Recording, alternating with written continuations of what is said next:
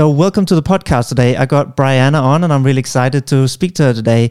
She is the owner of Conscious Mommy, a licensed marriage and family therapist, and an infant, family, early childhood, and mental health specialist. And welcome to the podcast today, Bryana. Thank you, Thomas, for having me. It's a pleasure to meet you and um, support your great work, what you're doing with the schools and the families that you work with. Thank you. And I look forward to hearing about your work as well, that we're going to discuss more today so people could get more on an idea of what you do and how you might be able to help them as well. So I think the first question that sprang in as soon as I obviously saw you online and you got a great social media presence that we will refer to in the link is what is this idea of, of conscious parenting? Obviously, the name is conscious mommy, right? But a lot of people might sit and think, what does that mean? So maybe we could just start there so people have an idea what it's all about. So here is how I define conscious parenting. I define conscious parenting as our ability and willingness to understand ourselves for who we are, to understand our past and how it has influenced how we are in relationship with our children. So we can come to a place where we can accept the child in front of us for who they are, not who I expect you to be, who I need you to be, who I'm raising you to be, but for exactly who it is you are. So the conscious parents that I work with would identify as cycle breakers. So these are people who have experienced hardships, sufferings, pain in their childhood experiences and are coming into the awareness that this pain, whether they are aware of it or not, is very present in their relationship with their child. So it isn't that like I'm simply annoyed that my toddler or my teen is defiant. It's that deep down within, the, the rage and the repressed anger I have, feeling like I was disrespected in my own thoughts, feelings, and needs as a child is now so present for me when my toddler or my teen defies me that I unconsciously believe I deserve respect. I demand respect. And so now, in this unconscious and triggered place, I am acting out the need that I had in childhood that was inadequately tended to, inadequately met. I am now acting it out on my child and passing down this, this idea that my child should be in automatic respect of me simply because I am the authority.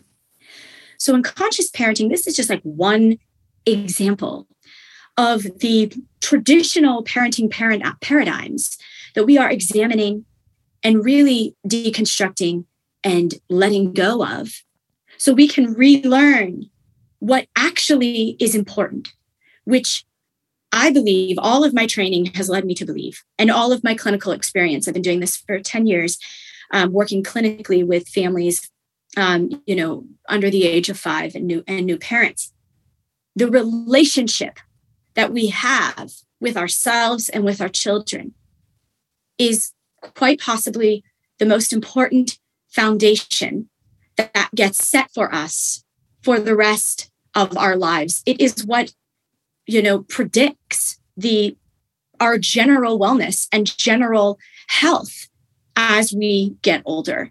And so in conscious parenting what i am teaching parents is how to be in relationship with their children in ways that they never knew in their own childhood experiences, in ways that are respectful, ways that are curious, ways that prioritize connection over compliance, ways that prioritize compassion over shame and guilt.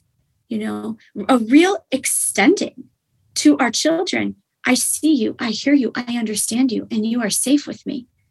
As opposed to the traditional parenting paradigm, which is you need to see me, you need to hear me, you need to understand me. And if you can't be safe, then you have to go be alone.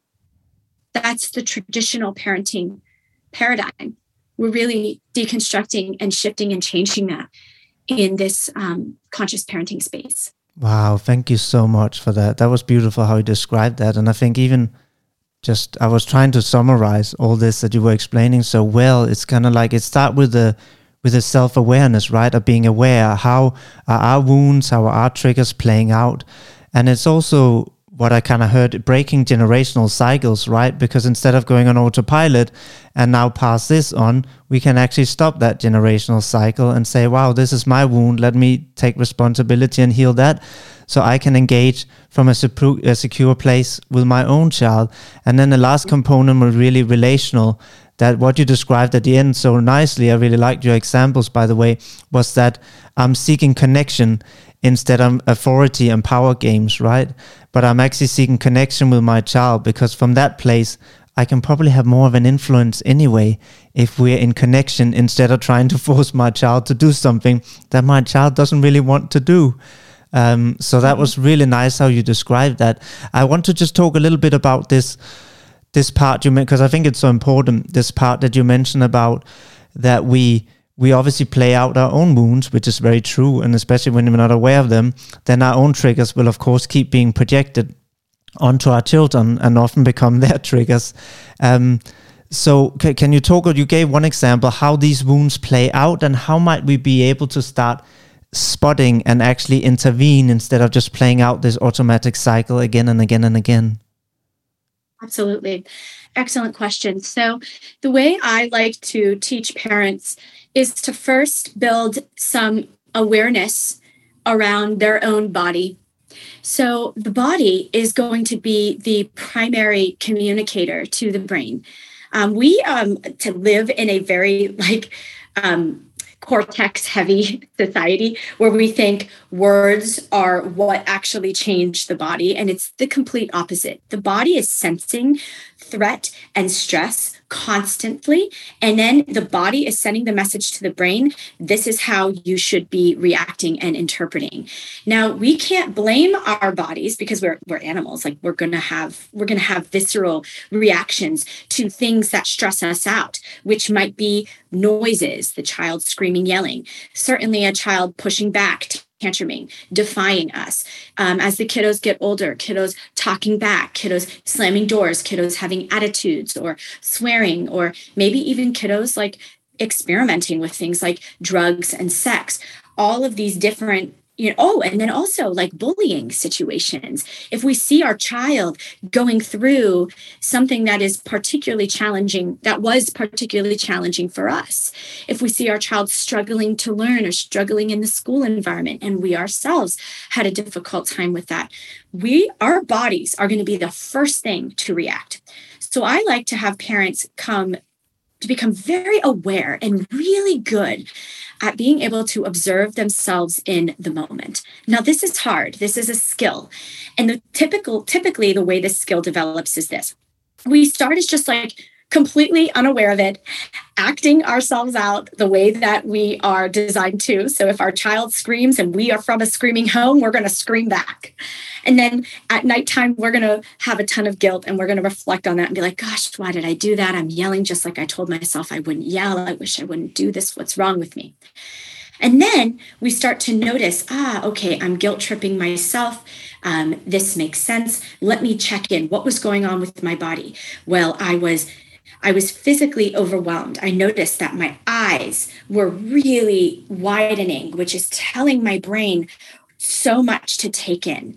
You are trying to take in way more than you can possibly process. My my mouth was getting really wide and my body was pulling away from my child. I was sending the message to my child, you frighten me. And then my brain was seeing my child's reaction who was saying, I'm so scared that I frighten you. Am I really this big and scary? And something within me connected with that. And that made us both escalate together and get anxious and frightened and even more scared together. Okay, so that's stage one, where we're not aware of it and then we start to understand it after the fact. And then the next stage is where I'm in the moment and I'm sensing the same thing. I'm sensing my eyes are flooding. I'm sensing my body is pulling away, and I'm sensing my tone is getting shrieky and sh- and shrill. And so in that moment, I, I, make the split second decision. Oh, I should probably control myself, but it just, that's just not going to feel good. It's going to feel really good to just lash out. And so I make this choice to just go ahead and do my lashing out again. I lick my wounds. I make sense of why that moment was so particularly challenging for me. And then I'm going to have enough experiences of that to where I am finally in the place where, oh, my eyes are flooded. My body is pulling away. My my my trigger is very true for me right now. I can feel this.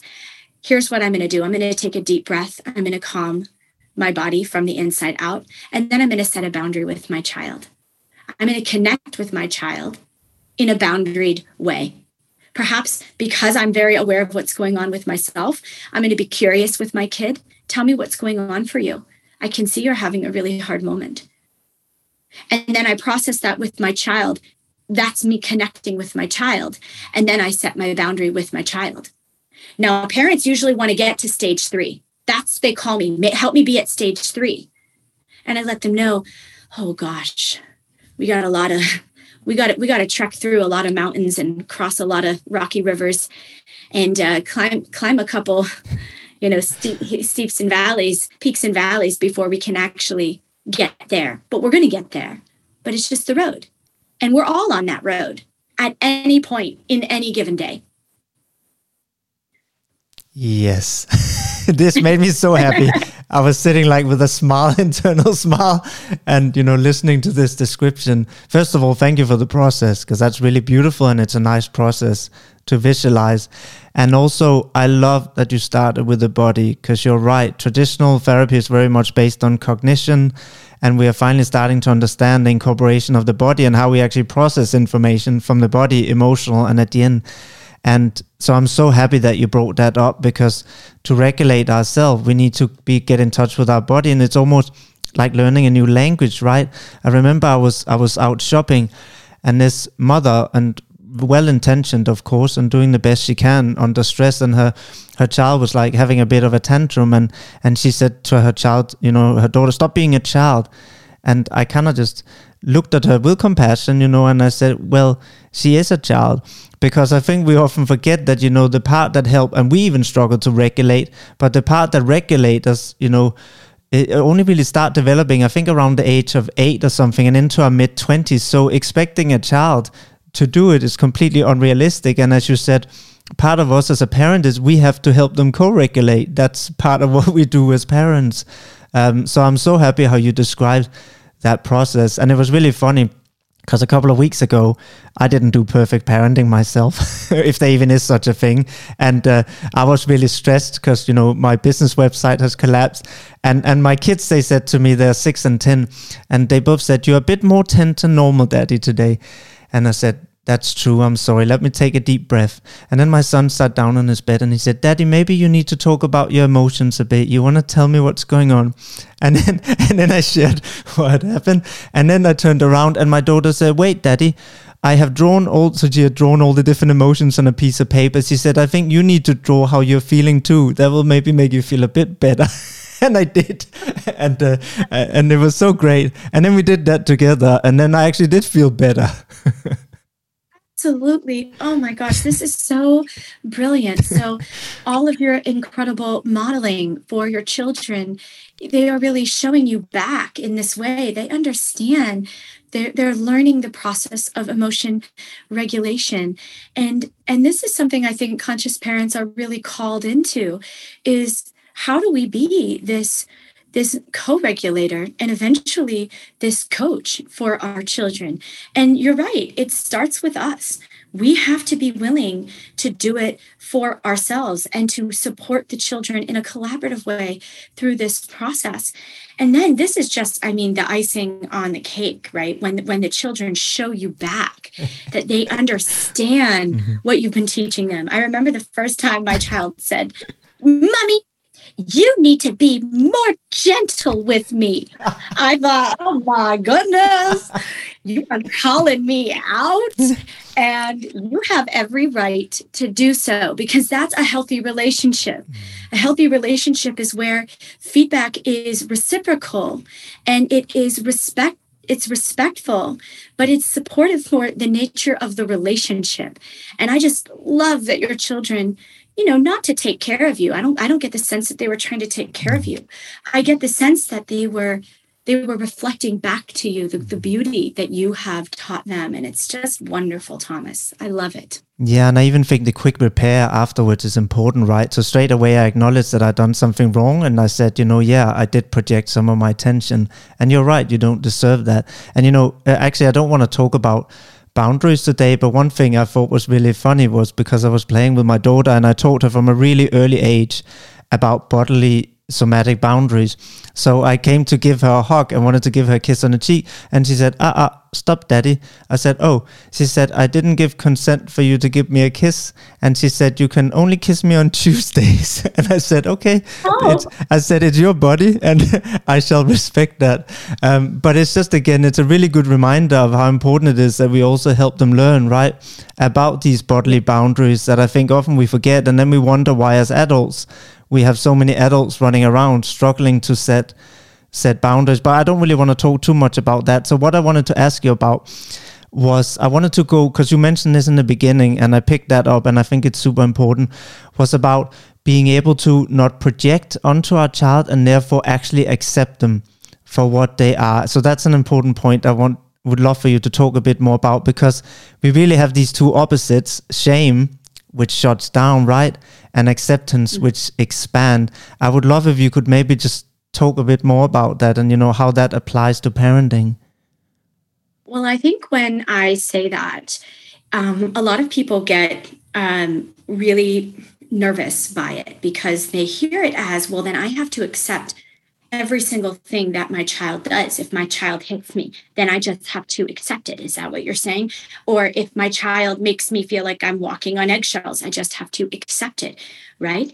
Um, I don't necessarily think that is what I am trying to suggest. What I'm trying to accept, suggest is that our children don't need to earn our love. Our children don't have to earn their worth they are good enough as they are, just as you yourself never really had to earn the love and the worth that you were conditioned to believe you needed to do. You were always good enough.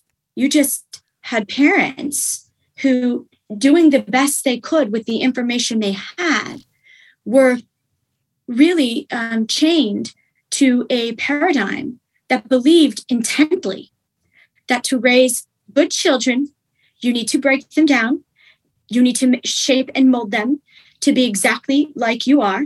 And if they resist and rebel, you are to push them away. Hmm. You should outcast them. That I mean, these are and these are things that are still happening in, you know, at least in American society. I see it constantly. Now, I, I believe the core need for all human beings is the need to feel safe, seen, connected, and heard. That is the core need at the end of the day.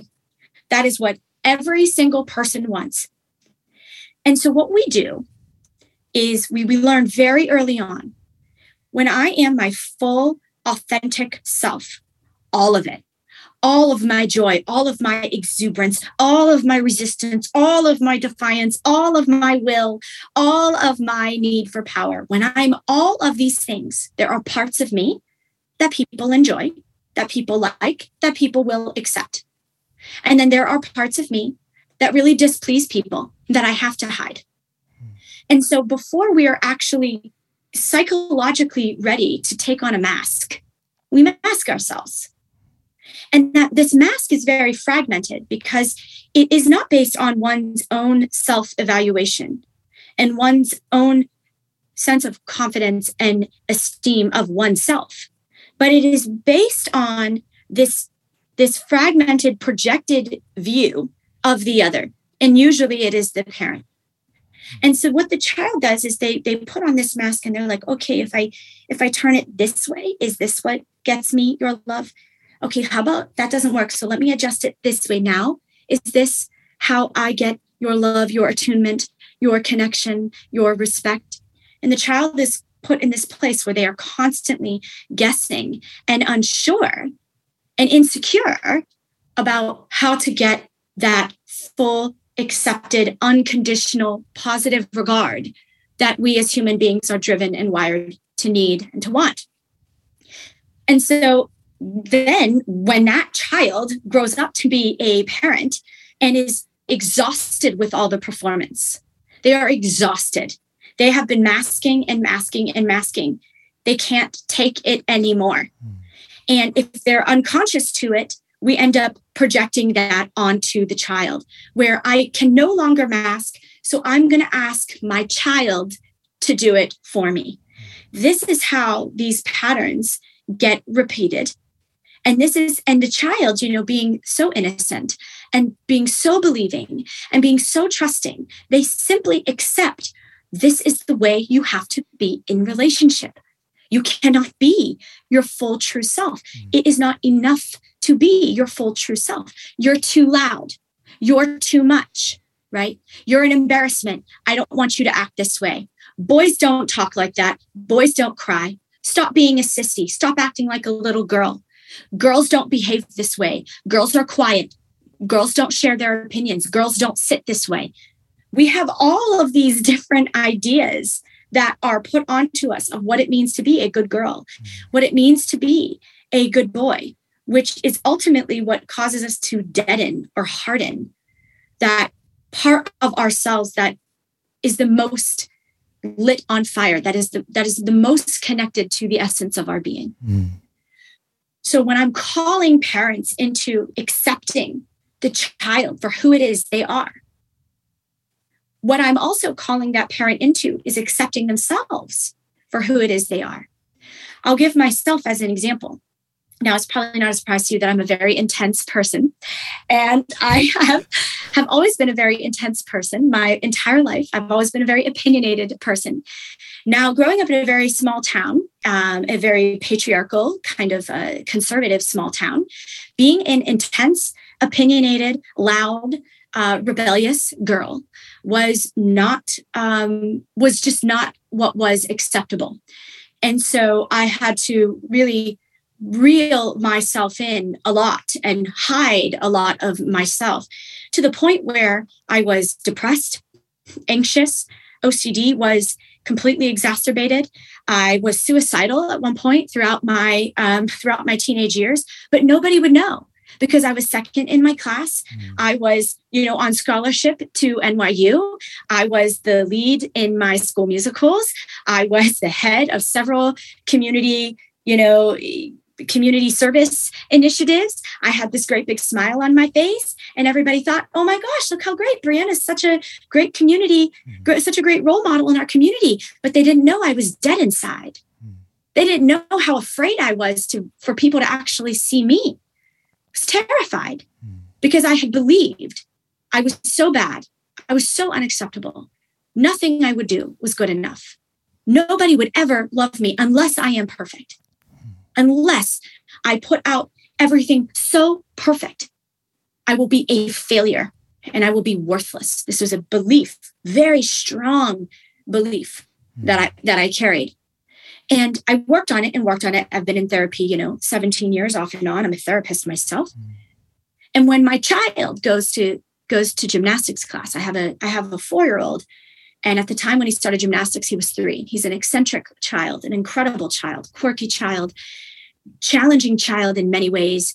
Um, a lot like me in many ways, to be perfectly honest. He's quite intense, loud, opinionated, quirky, funny, different.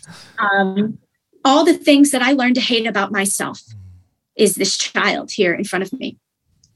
And I've had this in my mind, you know, got to be really conscious, Bryana. You can't reject within him what was rejected within you because these things that was rejected within you are actually what make you you. And so I want to be very conscious and aware of building that in my child.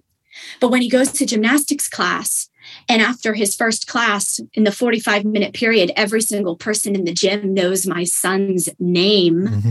because it was said so much, because he was so defiant and so unwilling to do anything that was being asked of him.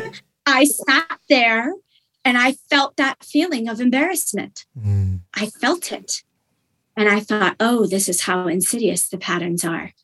Because I could be like the other parents sitting in the rows next to me, bar- barking orders at their children, telling their children to behave, telling their children to listen, telling their children to knock it off. Or I could sit here and bite my tongue and let him have his process.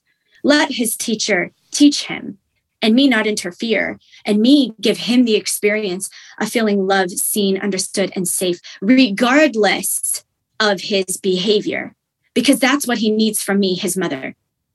That is what he needs. Mm. That's what I needed. And that's what I believe the majority of parents who I work with who are on this journey needed.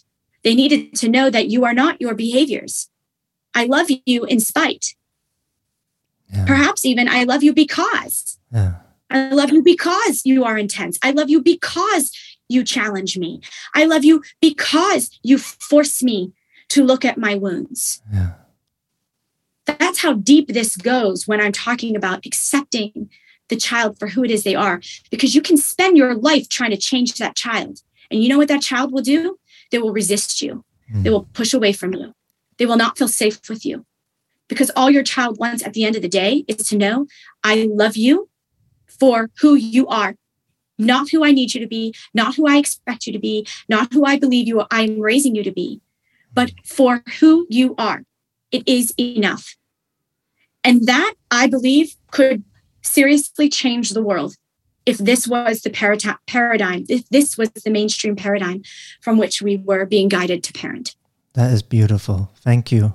Thank you for sharing that. And you know what? I agree so much with this and i think you are right it will change the world because it create it's no wonder we have so many people as adults running around trying to be people pleasers as you said because they learned they had to hold the mask in a certain way right to be accepted and and as you said there's a safety in a child and knowing i'm enough it doesn't mean that i can do all behavior i want but i am enough and this distinction between behavior and trying to instead of addressing the behavior, finding out what is the underlying emotion. I have like a small little story I'll share, but based on what you just explained, because I think it's such a good way you explain it. And I remember my son had like a period where my daughter was born and he would like push her sometimes, push her over. And I was walking out and there was this parent walking past and saying, Oh, you're going to let him get away with that when it just happened. And obviously she had a very judgmental look at me like I was a bad parent. And I just ignored her. And then I sat down with my son and I said to him, I love you. What is it that you actually need? Because I know you don't want to hurt your sister. I know you're a good person and I know you care. And he said, Oh, I don't like my sister. I said, I hear you're frustrated. She's here. What is it you need? And he said, I want attention. And I said, Of course you want attention and you should get attention. I said, What about when we come home? You know, she can be with mommy and I will have some time just with you. And you know what? instantly he calmed down. Instantly his nervous system calmed down. He didn't touch his sister at all. And, you know, that behavior has gone away. And again, it's a difference between, I guess, jumping straight on the behavior, right, and thinking we have to lecture. And instead, what you described so well is slowing down. First of all, slow down before we react, even if other parents might look at us judgmental for you in the gym, for me on the street, um, because they have this old paradigm that it's about lecturing behavior. And instead, understanding there's probably also a reason if our children are doing things we might see as destructive or not right. There's probably a reason they're behaving that way. There's probably something that they're not able to communicate. We struggle to communicate our needs as adults, and yet we somehow think that a six year old should be able to do it perfectly. That's a quite unrealistic right. expectation, right? Right. So, absolutely. But what you're also describing that I think is so beautiful is one, you were calm and regulated enough to not feel flooded and to not feel triggered by your child acting out that way. And the, you know, person in the community's judgment, you were able to kind of let wash off of you. Some of us really struggle with being able to manage that feeling of judgment in the community. And it's it's because of one, how harshly we judge ourselves, and two, the wounds that we have around feeling judged for not being perfect or feeling judged for having a hard time, feeling judged for struggling, feeling judged essentially for things that make you human, right? That make you normal. So so you were able to like regulate yourself through that and just kind of let that go in one ear and out the other. That's the biggest hurdle. Mm. And then the second big hurdle is that courage to go beyond the mainstream paradigm, which says you need to fear your children, you need to control your children, and you need to get their behaviors under under wrap. And instead seeing, well, what's the underlying feeling and what is the underlying need? Mm. And when we lead with that curiosity, this is a very collaborative and supportive way to teach our children about the world around them. And the reason is the how we're doing that is by teaching the child to understand their internal world when the ch- child is able to understand that internal landscape, what's going on for me? Why am I acting the way that I'm acting? What is this about for me? That is what allows the child to eventually, when the brain structures are mature enough, be able to go out into the world and think, gosh, what's going on for that person? I wonder what it is that they might be needing. I have a really good sense of my internal landscape. And now, in this lovely, socially and emotionally connected way, I can be curious about the internal landscape of another. This, this is a functioning society. Mm. This is a society that is going to evolve in a completely transformed way, not the way we've been doing it because the way we've been doing it is forcing children to be thinking outside of themselves in childhood. And then because they didn't get the need met to understand themselves in childhood, now they're all you know egotistical narcissistic and focused on themselves in adulthood. It isn't because they're full blown actual narcissists with a you know clinical diagnosis. Mm. It's because they're suffering from narcissistic wounds. Mm. They have ego wounds because their core needs to feel seen heard understood and safe we're not prioritized.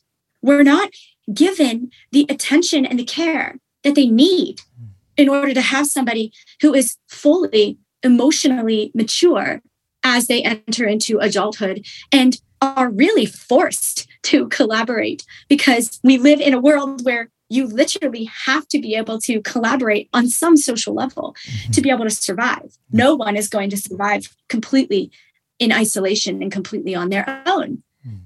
That's so true. That's so true. And you know, I think one of the things you mentioned when you first talked about my story, which is my next question here, is you know, we were talking about you said so I was able to regulate, which is true, because obviously if you can't regulate yourself, then you're not going to be able to do this process. That's out the window. And I'm not perfect by any means. I want the listeners to know that. I also have raised my voice on occasions. It doesn't mean I'm perfect. But I want to talk about if you can talk a bit about what tools maybe that parents can use to then actually try and regulate, right? Because it is challenging when our kids are screaming, or, you know, I did have a stress response when he first pushed her or hit her because, of course, I want to protect my daughter. So that natural, I did feel the adrenaline. Luckily, I was just able to, you know, contain it and then breathe and calm down before I reacted. But but what can what can parents do? Can you talk a bit about that in that storm when we have that initial reaction and we want to maybe scream or say don't do that or whatever we want to do? How can we just slow down? Yeah. Absolutely. Um, so the stress response and the trigger is the normal thing, right? That's the body's natural protective way um, to be able to quickly make a split second decision. So we can't like fault ourselves and blame ourselves for feeling triggered. It's what we do with the trigger. So um, yelling and screaming is going to happen at times. What I like to see over time with the observational practice that I talked about in the beginning is that it becomes more of the exception rather than the norm, right? Mm-hmm. So if our norm is that I'm yelling and screaming, I'm going to need to get to the to the root of that. If my norm is that I'm hitting my kids, I'm going to need to get to the root of that. If my norm is constantly going into shame and blame and disappointment, I'm going to get to the root of that. And each of those have different roots. Mm-hmm. You know, shame and blame, there's a lack of empathy, a lack of empathy and compassion for oneself. If I'm hitting a child, it's a lack of physical control mm-hmm. and a lack and, and serious issues around anger management. If I'm yelling, it's almost always rooted in anxiety and needing to feel heard. Mm-hmm. So that's why we're screaming because we don't feel heard. So giving ourselves a practice of feeling heard is extremely important um, as we are building our reservoir. Mm-hmm. Now, keeping the tank full, keeping that regulatory tank full is important because you know if a child is dipping mm-hmm. right if a child is dipping into our regular tank our regulatory tank when we're already empty mm. You're probably not going to be your best self i mean mm-hmm. th- this is time when you give yourself grace right yeah. you give yourself grace and compassion so what do i need to prioritize in my life so that I do have a fuller tank mm. for these inevitable moments. This is where a lot of parents get stuck because, at least here in the States, parents are really under supported there's not a lot of help for for parents on really every level. Social emotional psychological physical literal help spiritual help. There's very little available um, to to modern day parents. We're like really parenting on a nuclear and pretty isolated isolated level. So i can understand why many parents are more are burning out easier because there's just not enough to really fill them um, in the moment when this is happening. Uh, you know, if you can allow yourself to get down eye to eye with your child. So if you can get at or below mm-hmm. the child's eye level, this is going to send a message to your brain, not a threat right? If you stand above your child, or if you assume a body posture, like pushing the child away or toughening up and getting a little bigger, it's going to send a message to the brain oh, yeah, ready to fight. Let's do this. Or let's flee. Let's freeze. Let's do something here in this moment. So we can actually trick the body hmm. by giving it a very specific stance down onto the knee at or below the child's eye level. And then you're going to talk low, slow, and very little. So when we're talking low and slow and very little, it's also going to communicate to the body this is not a threat. Take a beat take a moment, allow yourself to, to slowly process. There is no tiger here. Hmm. There is nothing that is going to attack you here. It's not real. It's just your brain's way of trying to feel safe and protected in in really just a biological way. It's biologically adaptive mm. that we would respond in such a strong way. So we have to get so I find that when parents kind of adapt these body postures, like I'll even have some parents who do a lot of like flailing or they get heavy handed. I actually have them put their hands over their hearts and kneel mm.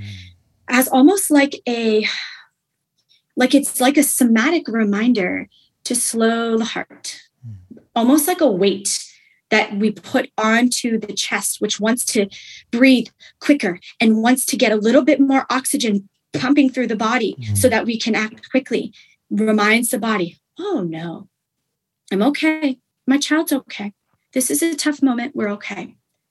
So even having a mantra can sometimes be supportive for parents. And then don't worry about saying the right thing. Don't worry about saying the best thing. In fact, don't even worry about saying anything. You can say absolutely nothing in those moments and just simply focus on physical attunement, mm. regulatory attunement, nervous system to nervous system. No words need to be said most of the time. Mm. And then when the word comes to you or when the something that feels honest and true about your child's experience comes to you, then you can go ahead and say that. But if you feel like you're trying to sift through a bunch of stuff in your mind because you're so frustrated, this is so inconvenient. I don't want to be doing this right now. Gosh, you know, this person is staring at me and making me feel really embarrassed. Stay with what you're experiencing then. Hmm. There's no need to say anything. Just breathe. Beautiful. Slow yourself. Literally, get down to your get down and slow. and then allow the moment to evolve the way it will. I just don't think we give ourselves permission. I think we feel like it just it has to be this quick, tidy thing that we do very, very fast and very swift so that we can show everyone around us what a great parent we are. Mm. Because that's the mentality, that's the paradigm. You have to be in control of your child and you have to show the world how in control you are because that is what makes you a great parent. Not this not the low, slow, present and attuned parent, right? That's mm. so far outside of the mainstream that we see that as ineffective when really the science shows the opposite. What I'm describing is effective parenting. Yeah, those are some really good tips. I like the one about putting your hand on your body because it also gives a soothing sensation and it also remind yourself the awareness about how is my breathing because often it automatically becomes shallow right and it's kind of because you can feel it physically to slow that mm-hmm. breathing down, which I think is a really good tip. One thing I do as well is, and this works really well for, for myself, but also the people I work with, is basically turn my head. In the beginning, as I get triggered, I turn my head everywhere to visually orientate and basically tell myself there are no threats. And it's kind of a way because you know, even though there are no threats, it is a perceived threat, right? When we are so triggered. So I literally will just spin around 360 and look, and then I will tell myself there are no real threats here, are there, Thomas? You're not in danger. Nobody, your kids are not in danger, and that also helps just the body because it gets a visual cue. And I try to look for something I like in the environment, whether it's a plant, a tree, something that can have a soothing effect.